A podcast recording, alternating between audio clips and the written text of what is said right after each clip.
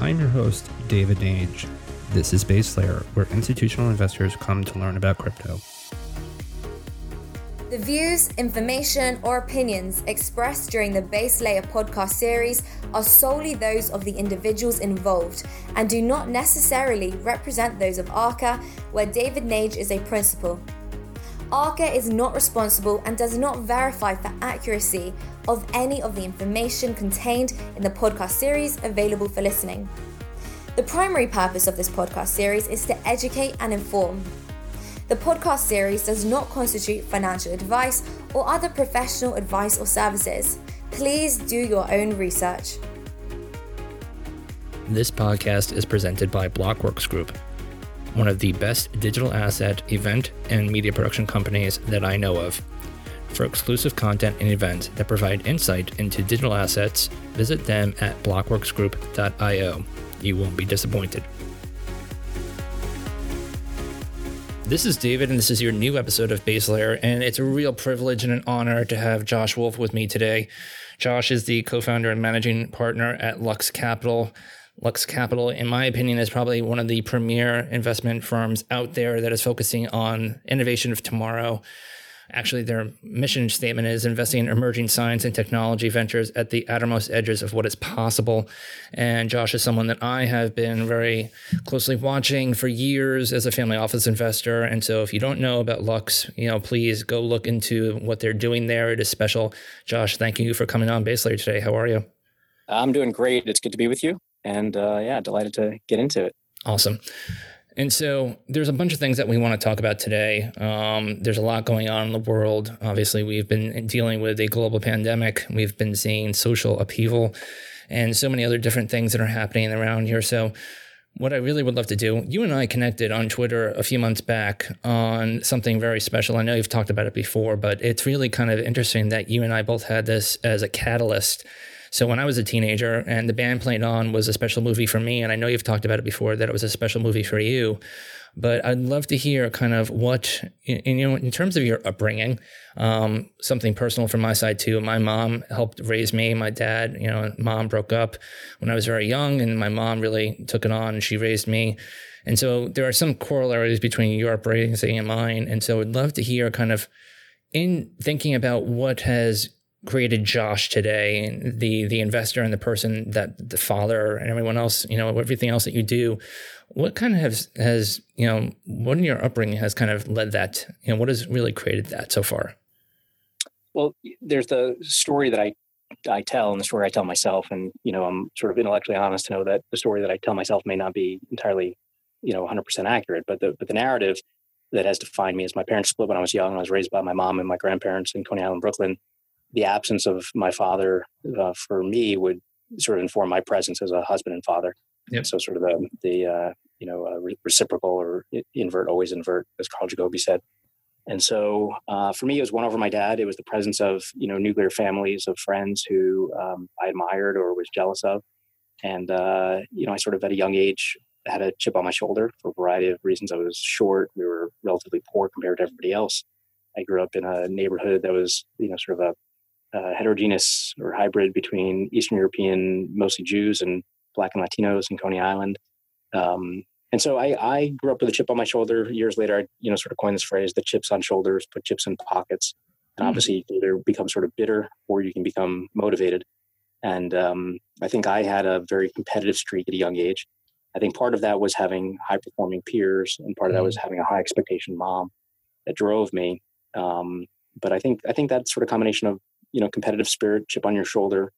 Um, you know i personally don't buy into today's zeitgeist of you know meditation and mindfulness and happiness and i think all progress comes from dissatisfaction and uh, most of the people that have achieved greatness and most of the progress that we look at happens because somebody looked around and said geez that sucks. Or i want to do better. Um, and oftentimes it's you know people thriving not um, in spite of some hardship but because of it. Mm-hmm. so that that's you know at least the story I tell myself of you know what my motivating factors were and what drove me. That's awesome. Yeah, it was you know very similar to me. Is that you know nothing is ever going to be given to you. You got to go and get it. That was kind of inbred. You know, it was kind of imprinted in my in my kind of cloth, if you will, in my fabric, is that nothing's going to be given to you. You got to go and get it.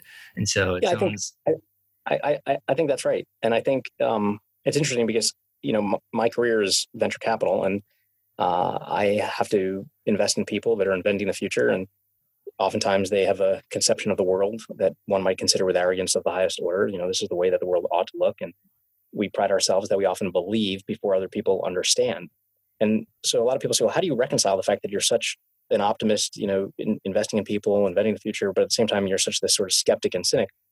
And um, I, I, think the difference is this notion of optimism that can be mm-hmm. sort of parsed two ways. You can be a complacent optimist or conditional optimist. And if you're a complacent optimist, just like you were saying, you know, you expect the world to come to you. You're like a kid on Christmas Eve waiting for presents to come or on Hanukkah, you know, waiting for presents to come. And if you're a conditional optimist, you see what could be, but you go out and, and get it done. And either you do it through hard work and perseverance, or you do it through, you know, Tom Sawyer like uh, controlling or manipulation of peers. Um, you know, we call that leadership in many fronts. But um, yeah, I'm definitely a conditional optimist. Yeah, it's interesting because you know, with my kids, I always teach them that you know, they always ask me, well, you know, oh, that kid was lucky. You know, that kid, you know, was able to get this. He's so lucky. I'm like, luck is not really something. It's more about timing and being there and being ready for it. Do you agree with that? Uh, well, yeah. I mean, for sure. I mean, our old cliche of you know, uh, luck favors the prepared. But um, uh, but you know, look, there are people that are born lucky, and right. um, you know, sort of the classic social justice um, conceit of you know the Rawls veil of justice of yeah. you know if you imagine a world in which you're going to be born tomorrow and you get to decide all the rules and the only thing that you don't know is whether you're going to be born you know white or black in America or Brooklyn or Bangladesh, tall, short, smart, not you know able-bodied, strong. Mm-hmm. Um, how would you just decide society? And, and the, the, truth is, you know, for the vast majority of people, they are born on third base, you know, with bases loaded. They are born, uh, you know, when I say vast majority of people who are you know successful, um, right. and so so luck and um, circumstances that had nothing to do with their choosing, you know, put them on this path dependent path forward. And if you're born into that, um, and, and you have no sort of appreciation for it, then you know I, I, think that's why we end up with a lot of the social injustices we have. Yeah. Uh, on the other hand, you know, uh, some of the greatest entrepreneurs and the people who go and strive and achieve, you know, come from these really unfortunate circumstances. Uh, and you look some of the most, you, you, look at some of the most famous people, you know, from iconic entrepreneurs or media titans like Oprah, um, you know, to even Steve Jobs. Like, if you knew their life stories, or Larry mm-hmm. Ellison, uh, you wouldn't wish it on your worst enemy. That's you know, right. but at the same time, these are sort of heroes that we hail post facto. But you know, a, a, priori, you know, before all their success, these people were born in fire. I mean, they were orphans, they were rejected, they were raped, they lost loved ones. It was just, you know, sort of the worst of any Shakespearean tragedy that you know ends up becoming sort of this great hero story. And so again, I don't want you to go into obviously you've talked about this a lot, but you know, with the movie that kind of inspired you and me, you took a much different trajectory. You obviously Westinghouse and you took it really on. I kind of played around at Rockefeller for a little bit. You know, thankfully I was able to get like a short little internship and I realized that in my opinion, and again, this is interesting in hindsight 2020, if I would have been if I would have had the mindset I have today as a 41 year old adult as I did as a teenager, I would have been like, dude, stop, you know, just stick with it, man. But you really took it on. You have been, you know, this has been a driving force for you. And so I'm curious in today's time, what we're seeing with the global pandemic, you know, obviously back then in the, you know, in the 80s, you know, with HIV and AIDS, you know, it took a long time to get public opinion changed. It took a long time to get policymakers to acknowledge it. Do you think that we are seeing a different cycle now that, you know, with, you know, Dr. Anthony Fauci being out there, you know, very publicly and a lot of the things that we're seeing on the CDC, do you see, you know, a, a stark differential or do you see it very similarly? I kind of see it as a similarity between the 80s and now with HIV and AIDS. It seems that we're kind of trying to tuck this away with COVID. You know, do you agree with that? Well, uh, at any given po- uh, point in time, I, I feel like there's certain, um, again, sort of Shakespearean stories that play out, and the the cast or the stage changes, but you know the sort of arc of the story is the same. Um, I mean, t- today we see um, uh, outrage, you know, around a few different fronts. One that is not controllable, um, right. meaning we don't have the knowledge yet uh, to to address it. Um, I mean, we have tactics to address it. You know, wear masks. Um, uh, I happen to be more optimistic about therapeutics as opposed to vaccines, but um, but that is a an enemy or one that we label enemy, which is you know relatively indifferent, uh, or not relatively, absolutely indifferent. It, it only cares about spreading. Um, you know, you could argue that the meme or the ideas uh, in ignorance or intolerance or racism are another form of virus. It's a mind virus, mm-hmm. um, and it's infectious. It's social, um, and the counter to it is also you know infectious and social. And um, and and so so the the sort of sad thing um, about you know the concurrent uh, sort of uh, uh, triptych or triumvirate. At the moment, you have a, a health crisis, which is the mm-hmm. COVID-driven pandemic, but you could argue that there are ten other health crises that are occurring below the surface. Yep. Um, and I'll tell you what the, what I think the main difference is across all three of these. You have a, a social and um, in, in, injustice crisis. Um, you had a very salient, visible event that catalyzed people to take to the streets, but that is an event that is taking place, you know, dozens, if not hundreds of times a week mm-hmm. um, against black men and women, against uh, Muslims, against uh, all kinds of people that are, you know, often powerless as a minority. Right. Um, and so, uh, and, and, then the third is the economic, um, and uh, you know, depending on where you want to focus the the turd of your ire, you know, whether it's uh, you know something more theoretical like you know Fed's abuse and monetary policy and uh, you know, gross fiscal spending, uh, bigger than a neighbor policy. It's, uh, you know, municipalities or pension funds. I mean, there's all kinds of ills that you could point to, but but that is going on on a, on a, on a daily basis. The, mm-hmm. the difference at the moment is it's it's the centrality of the focus. And so when everybody is focused on COVID, it is the most important thing. When everybody is focused on social injustice, it becomes the most important thing. Yep. Uh, part of the the thing that that worries me is um, you know, a lot of people in the environmental movement talk about sustainability. You know, how do you mm-hmm. sustain something in a sense? And, and how do you sustain outrage against social injustice? Because outrage is what's required to get a critical mass of people to want to change something. When you have a critical mass, then it becomes unstoppable. And then, you know, politicians have to look to the people and sort of in that classical, you know, French politician, you know, there go my people, they're running, I am their leader, I must follow. Mm-hmm. You, you, get a phenomenon where there gets change. And unfortunately, you see so many comparisons, you know, whether it's to 1919 on a pandemic, 1968 on racial issues, or 1929 on the economic issues. Uh, of course, it's not like any of those three things, but um, they rhyme. And the, the commonality is the centrality of everybody's focus. The, the disturbing thing is that it was just a year ago when the centrality of focus was on women and gender That's issues right. and discrimination yep. um, and the Me Too movement. And you saw a, a good thing in that, uh, in all of that bad, which was that there was a, a, a mass um, uh, dragnet, a, a roundup of all of these bad men. And, and of mm-hmm. course, there were extremes, you know, between a Harvey Weinstein and a Louis C.K., but, but everybody was being, you know, taken out. Um, you know, t- today, the attention on that, I mean, I was, I was sort of um, understandably uh, surprised, but surprised nonetheless to see uh, the, the female entrepreneur of the wing who started this movement, you know, really to empower women that was carried out uh, because she was insensitive uh, uh, and, and didn't have the right social policies uh, for th- things related to racial and right. and, um, and equality. And so there, there's there's um, this this constant cloud and winds of change that sort of go from one movement to the next. And if, if you look back, you know, today it's it's it's race and it matters. Yeah. Um, and we say never again, and and change happens, but it, it the change only happens so long as the the outrage is sustainable. And right. uh, a, a, year ago, the outrage was on Me Too. And then two years ago, the outrage, if you remember, was on guns. That's right. And you had a young movement which was marching in the streets with um, just people saying enough, you know, yeah. like like this has to change. And, and, and then it fizzles out.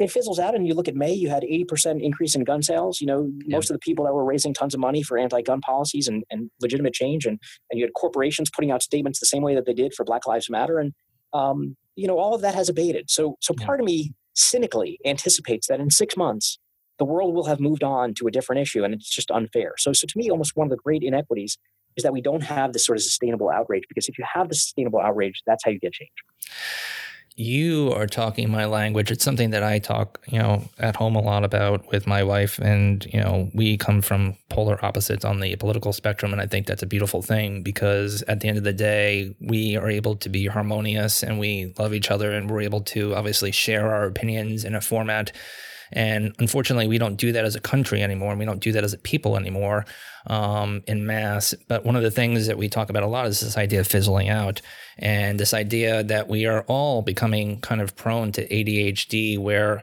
we go on Twitter, we go on social, you know, it's we go on TikTok now, and you get that thirty seconds kind of hit, and it feels good, and then you move on and it's you know the whole swipe left, swipe right type of movement. Um, and it's unfortunate, but I want to focus on you um, and focus on what you guys are doing there at Lux. So, where are you drawing your inspiration today? But, but, but, but I, I, will say one sure, thing about that.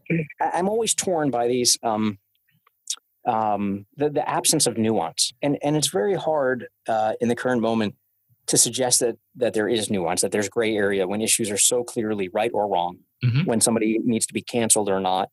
Um, you know, but but the swipe right and swipe left phenomenon on the one hand, you know, is like uh, an indication or an indictment on on our short attention spans and you know quickly dismissing things and not judging them with you know appropriate time. Mm-hmm. On the other hand, you know, I think seventy percent of of uh, or sorry, sorry, forty percent of um, you know new relationships sort of began online, and it's an interesting phenomenon. I think a lot of people are finding love that might not have ever been, and it's addressing loneliness. I, th- I think about a, a, a picture or video I saw yesterday where on the one hand people are outraged about drones and surveillance um, you know uh, being seen as instruments of a police state. And on the other hand i saw this beautiful drone footage that zoomed out of the pride and black lives matter protest mm-hmm. um, in los angeles showing just the enormity of the people and the scale and the scope of it which was this very poetic visual. And so uh, you know everything has sort of a pro and a con. And and to me part of the thing that has been lost in all of this is any space for nuance and um, and almost an intolerance of it to to understand that you know people contain multitudes that um, there are good people that are doing amazing things that have you know shown forms of hatred. There are um, it's just it's it's it's you know as the old facebook or you know status was it's complicated for a lot of things it isn't just strictly black and white you know, it's getting on that, and then we, I want to dig into what you guys are doing there because it's super interesting. In my opinion, we have lost objectivity. You know, it's either it's either this way or that way. There's no kind of middle. In there, you know, you know, back in the '80s, you know, with the Reagan era, you know, there are, people out there who were able to broker deals and were able to kind of bring some sort of a peace. And you know, we didn't have this divisiveness and there wasn't this you know kind of hatred or echo chamber that we now have and you're saying nuance but i call it objectivity and the ability and charlie munger i think talks about this he doesn't really you know unless he knows both sides of an opinion or both sides of an argument he's not really going to interject himself he wants to be able to know both sides equally if not better than actually the the people who are making that argument and so i don't think that we have that anymore we've lost that ability where yes, this is my opinion, but you have an opposing opinion, and I'm going to know everything factually that I can about what is deriving that opinion, and then I'm going to be able to have a conversation with you. Do you agree with that? Yeah, I, I think it's an ideal. I think you know, as humans, we we tend to agree with people that agree with us or think like us, and um, you know, you can name all the biases. And Danny Kahneman happens to be a friend, but Danny will say that you know, even if he wrote the books on so many of the biases, uh, he still falls for them. It's like understanding an illusion, but you know, still falling for it. It's just our cognitive apparatus is structured for a certain way. So yes, Munger has a, an ideal of being able to look at you know the other guy's argument or girl's argument and be able to argue it and understand it before you know making a decision. But um, you know, that's un- unfortunately not the way that our operating systems really work. It takes a lot of effort to do that. Uh, that kind of effort takes patience, and mm-hmm. increasingly, you know, the vast majority of people, um, it, it is a quick dopamine hit to be entertained. Um, That's right. You know, the great poet Kurt Cobain. You know, here we are now. Entertain us. Uh, I, I, think it's just easier to to get a quick hit and get a quick laugh. Um, I think it's why you know my, my politics are very clear, but I think it's why we have the president we do. People like to be entertained, even if they didn't want to take Trump, you know, literally or seriously. It was sort of funny at first, you know. My God, um, until it became serious. So. Uh, uh, it, it, would be great if we could all be more objective and rational. You know, but but that is the label that everybody who um, doesn't agree with you is generally you know um, uh, pejoratively uh, insulted as uh, they're being irrational. Just because you don't agree with me doesn't mean But you know we we we just don't have the patience to sit and read long, nuanced arguments and mm. reflect and think. Um, things just move too quick, and particularly you know the mob can move very quickly and uh, you know people are getting canceled in in ways that are shocking. But yeah. I, am optimistic that this will actually change. That there will be a reversion, but you know maybe that's misplaced um, complacent optimism, and I have to be conditionally optimistic about it and you know do something. I hope you're right. Um, and I don't think that we wake up in the morning thinking the worst. Obviously, we're you know hopefully building a better world for our children, our children's children, and that obviously is part of it. So I want to dive in because there's so many things that you guys are doing there. So, you know, from a just a broad stroke, one of the missions or the mantras there is that, you know, at Lux, you are pursuing counter conventional solutions to the most vexing puzzles. What are some of those puzzles today? Well, it's typically, and it sounds a little bit sanctimonious when we say it, but we like to invest in matter that matters. Um, so, you know, that sounds a bit righteous, but we like to invest in in physical things that are affecting um, you know very large swaths of society. So what, what would that be? Well, if you look at energy, you know, for us, um, we had a very um, non-consensus contrarian view that if you truly care about baseload zero carbon power, you have to care about nuclear. And mm-hmm. unfortunately, you know, being tribal social primates, we tend to follow you know the the prominent um, voices, the prominent voices going back a decade. You know, where Al Gore and John Doerr and Vinod Khosla and famous venture capitalists, they were basically promoting solar and wind and biofuels. Um, and then, you know, later you had Elon and electric cars, which is great. But um, uh, we were very bullish about nuclear. It was an area that we thought um, uh, was underinvested and had um, uh, you know insufficient attention. And then we looked at the biggest problem that existed, and it turned out to be what do you do with the waste? And we ended up starting a company and got quite lucky when Japan got unlucky, and um, we sold that company for a great return for our investors. And you know, it was very, very intellectually gratifying and, and very financially rewarding. Um, you look at something like surgery, and you say, "My God, you know, we have um, all of these procedures and whether it's you know need for organs or transplants or waiting lists um, you know is there an opportunity for robotic surgeons to be able to do things more efficiently so that you could process more people um, you know more safely uh, with almost digital control and uh, and more precision and more data. And the answer was yes. And you had a giant 50 plus billion dollar company intuitive surgical. There was white space for an opportunity for you know a, a second entrant. Um, we ended up backing the founder of Intuitive Surgical and and in a company called Auris, and that's sold to Johnson Johnson last year for six billion dollars.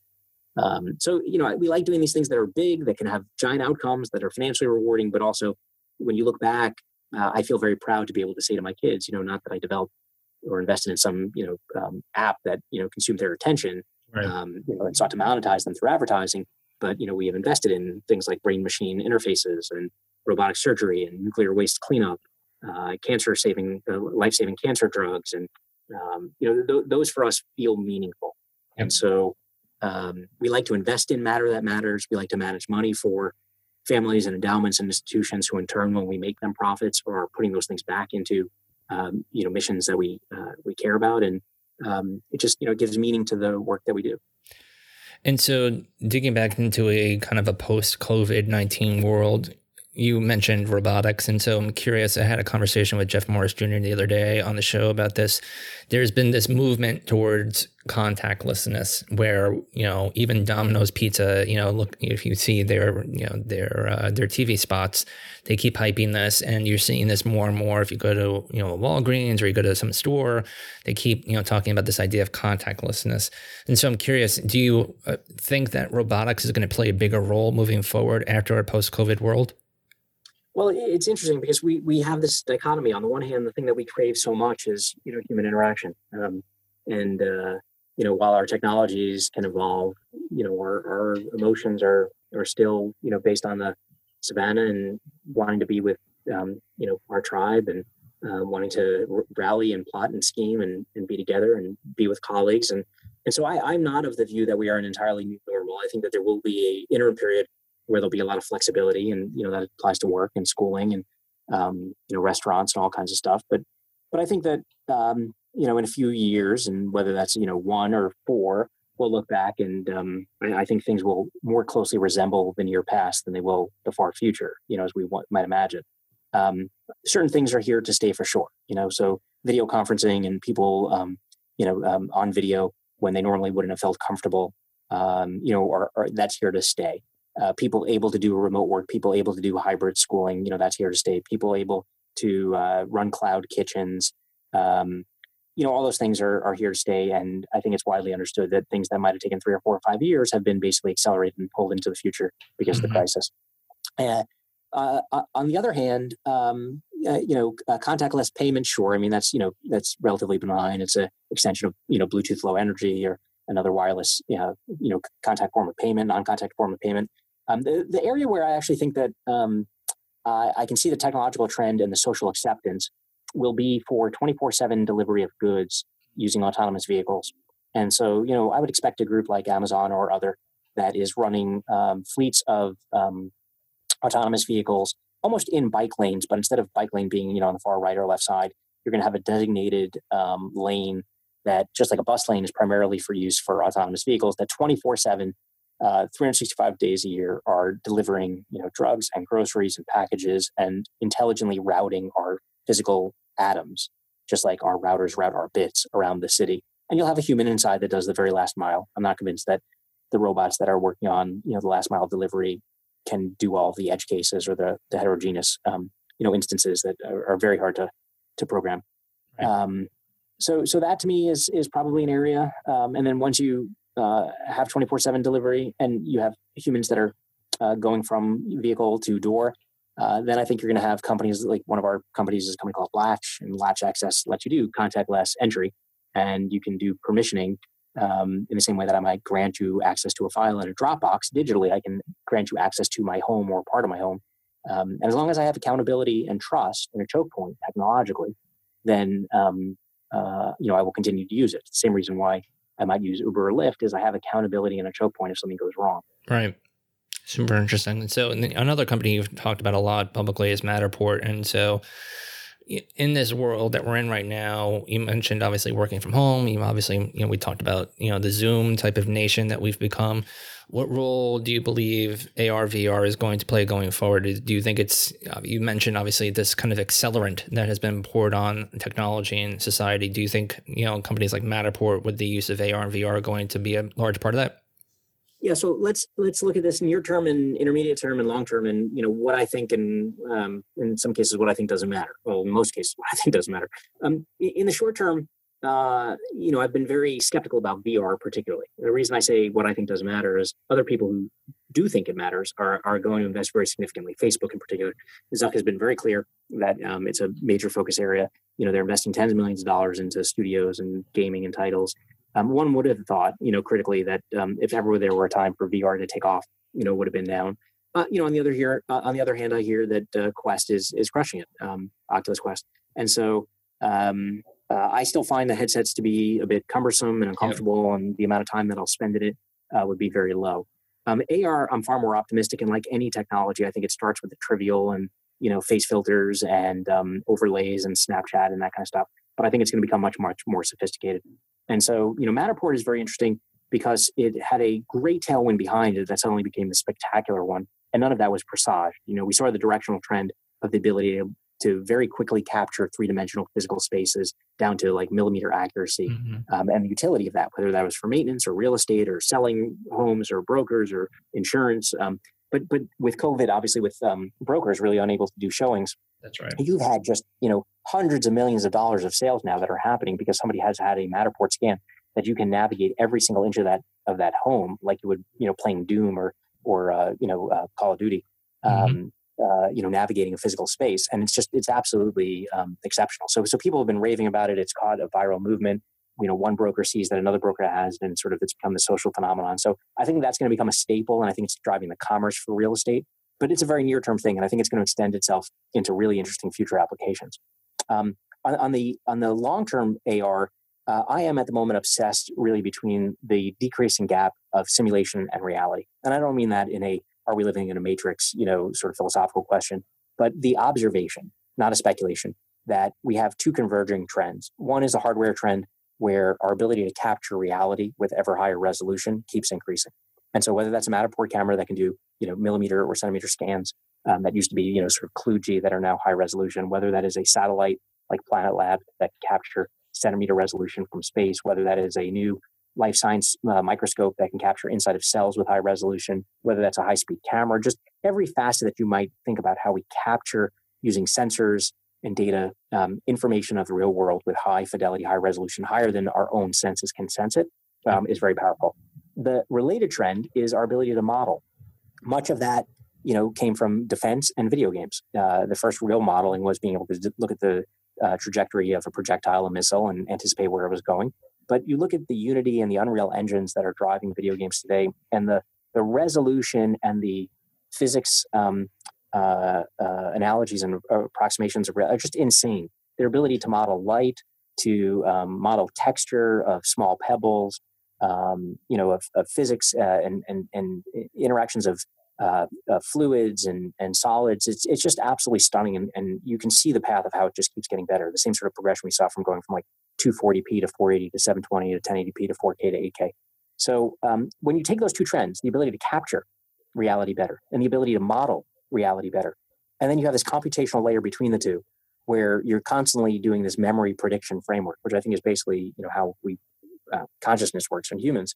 Machines are constantly iterating between what they're sensing in the real world and a prediction that's being made, um, and just going back and forth between the two in a super powerful way that I think is going to let us navigate and predict um, the world around us in ways that we never have. I agree. And this is a phenomenon that I've witnessed too. Obviously, we were talking before the recording that we are getting out of our prison here in the city and we're going to the woods and trying to find a place to do that. You know, obviously, we were in New York and under lockdowns. And so we had to do a lot of those virtual kind of tours. And so I agree with you that the short term, you know, that's definitely a big one. So before we finish up, I want to get your kind of opinions on this. So I see you guys are also investors in Anchorage and Blockstack. And so I'm kind of would love to be able to hear your take on digital assets, you know, today, especially in light of, you know, on the unrecent, you know, kind of unprecedented activity from the Fed that many have speculated, you know, from Paul Tudor Jones to other family offices that it could have some potential destructive value to fiat around the world here and uh, around the world. So, any any takes on what the state of the state of digital assets are? Well, those two investments in particular were really bets on people, um, people who we thought were smart, had a differentiated view, were not like hypesters or hucksters. Um, you know, and the jury is out long term, but it's sort of a, a speculative investment on uh, on on an area with high conviction bet on people. Um, as relates to cryptocurrencies themselves, or as an alternative to fiat currency, you know, I see I see a lot of merit in it. Um, in that, uh, I think there's going to be a bifurcation. I sort of speculated um, before all of this craziness happened, going back into fall of last year, uh, that, that, I thought it was going to be an Occupy the Fed uh, movement. Oh, wow. um, and I thought that it would be driven by Trump. And I thought it would be driven by Trump uh, in response to uh, Powell maybe being intransigent, maybe not lowering rates or being accommodating to Trump's wishes for you know a booming stock market. Um, and, and that he would start to throw the Fed under the bus. And most people really in the in the masses, and particularly Trump followers, not really understanding what the Fed does, mm-hmm. um, would just see these, you know, the columns and the symbols of Washington you know um, uh, institutional power and you know holding the people down and and uh, employment go, uh, unemployment going up and, and blaming them. And and and so if that kind of thing happened instead of an occupy wall street that trump turned the turret of attention towards occupy fed then you would have two camps. You would have an old school camp and a new school camp. The old school camp would basically be uh, you know non-fiat currency of gold. And um, you know there's really smart coaching people that can say you know gold is nothing but a shiny piece of metal and other people that say you know it's great store value in an otherwise fiat currency world. The other end would be the neo, um, which would be young people that are basically saying, uh, you know, uh, Bitcoin or other uh, alternative cryptocurrencies uh, as a store of value. And um, uh, I think both make logical sense in the fact that money itself is obviously an intersubjective view, and the only mm-hmm. thing that really matters is what do other people believe that other people believe that other people believe ad infinitum. And um, if you you know can speculate about what other people are speculating about, you know, it's sort of the infinite beauty contest. Um, then you can take a measure of a of a of a of a currency. Uh, obviously, any particular sovereign, you know, their currency fluctuates with um, people's perception of uh, their military might, their ability to pay their indebtedness, um, the measure of their imports and exports, the growth of their economy, the stability of their society, and um, uh, you know, but but long term, you know, whether it's some combination of gold, a basket of currencies, some reconfiguration of digital currencies, Bitcoin, I, I still am bullish in a Buffett like way about the US, um, notwithstanding all of the very A1 newspaper stories related to everything from the pandemic to social injustice to economic crisis. Because I still think, compared to every other country, that we've got a system that allows, you know, a guy like me to come from a poor mom in Coney Island, um, you know, and a guy like you in Queens and um, Uh, and I just think that over time, it's a very long arc, but we're seeing more and more people included with more freedoms and more opportunities. And I just think if we can bend that arc, you know, steeper and quicker, um, a lot more people would be better off. I love it. And I also talk about the arcs as well too. It's a, a great way to think about how we're progressing as a society and uh, progressing as an economy too. So I love that. Before I let you go, uh, one quick thing that we like to do before the end, and I'm sure you can go on about this for hours because I know you're very well read. Uh, but any book or books that you've read recently that really inspired, or something that you just had to tell everyone else around you, your family, your friends about. And then I know this can also be another few hours, but any music that you're digging on right now, because I know you love music. Uh, well, I, probably the book that I've been uh, talking about the most um, is uh, Burn In um, from uh, P.W. P.W. Singer and August Cole. Um, huh? Their their prior um, uh, book, Ghost Fleet, I thought was a great sort of almost pre Black Mirror combination of um, near term prognostications of what would happen technologically with an amazing story and great protagonist. And so this new one is really about AI and robotics and surveillance and um, espionage and counterterrorism and uh, it's just it's awesome. So uh, h- highly recommend that. Um, and then in terms of music, uh, I mean, I, I, really listen to everything. I have a particular affinity for hip hop and heavy metal, so I'd say the new Run the Jewels, Run the Jewels Four is just just almost amazingly prescient in the lyrics and the tone. Um, you know, coming out uh, right before Minneapolis, and or coming out after, but written before, and um, and, and George Floyd. So I, I, I think that was just um, awesome. And then nice. um, uh, I don't know anybody that has you know never listened to Deftones or Mars Volta or At the Drive-In. I just oh, love Deftones. Yeah. Love Deftones. I was also going to say Rage Against the Machine because that's been a big one, you know, obviously with some of the. Yeah, I mean, they're supposed to, you know, come back. Actually, Zack de la Rocha is on the new uh, Run the Jewels 4, so you can get a, a little taste of of their lead singer, you know, with, nice. with these incredible social rappers. Awesome. Josh, Great thank you so much. You, man. Yeah, and we'll make sure that everyone has the uh, the location to find you guys. This was Josh Wolfe, a very special conversation. Thank you, Josh, for joining us. Stay safe, stay healthy, stay positive. Thank you for coming on. Take care.